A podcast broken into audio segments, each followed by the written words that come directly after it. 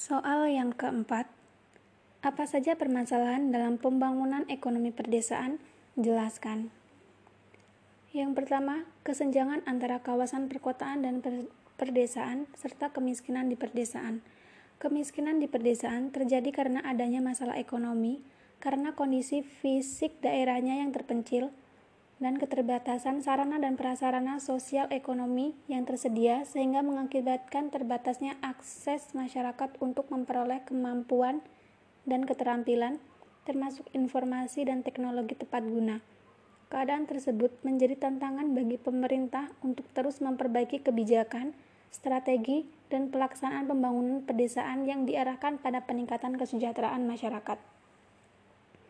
Yang kedua, ketersediaan dan akses pemanfaatan terhadap sarana prasarana perdesaan yang masih terbatas dan ditambah dengan masih rendahnya kualitas tingkat pelayanan yang dapat dinikmati seperti jalan, irigasi, listrik, air minum, telematika, fasilitas pendidikan, kesehatan, serta pasar merupakan kendala bagi percepatan pembangunan perdesaan terutama untuk pengembangan ekonomi masyarakat perdesaan pengembangan sarana prasarana produksi hasil-hasil perdesaan, serta peningkatan kualitas sumber daya manusia perdesaan.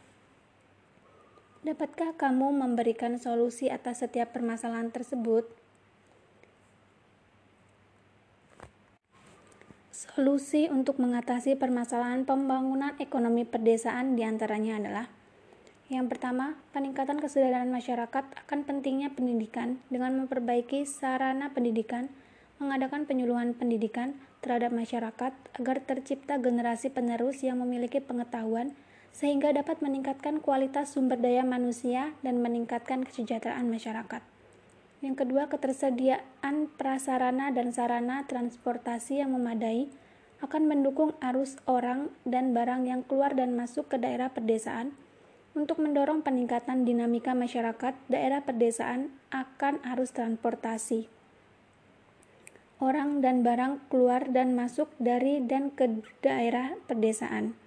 Diperlukan prasarana dan sarana transportasi yang memadai karena salah satu prasarana dan sarana pokok dan penting untuk membuka isolasi daerah pedesaan dengan daerah lainnya adalah prasarana transportasi atau seperti jalan raya, jembatan, prasarana transportasi, laut, danau, sungai, dan udara dan sarana transportasi atau seperti mobil, sepeda motor, kapal laut, perahu, mesin, pesawat udara, dan sebagainya.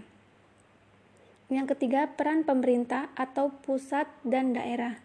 Dalam pembangunan desa, ditempatkan pada posisi yang tepat, pemerintah diharapkan berperan dalam memberi motivasi, stimulus, fasilitasi, pembinaan, pengawasan, dan hal-hal yang bersifat bantuan terhadap pembangunan desa dalam aspek fisik.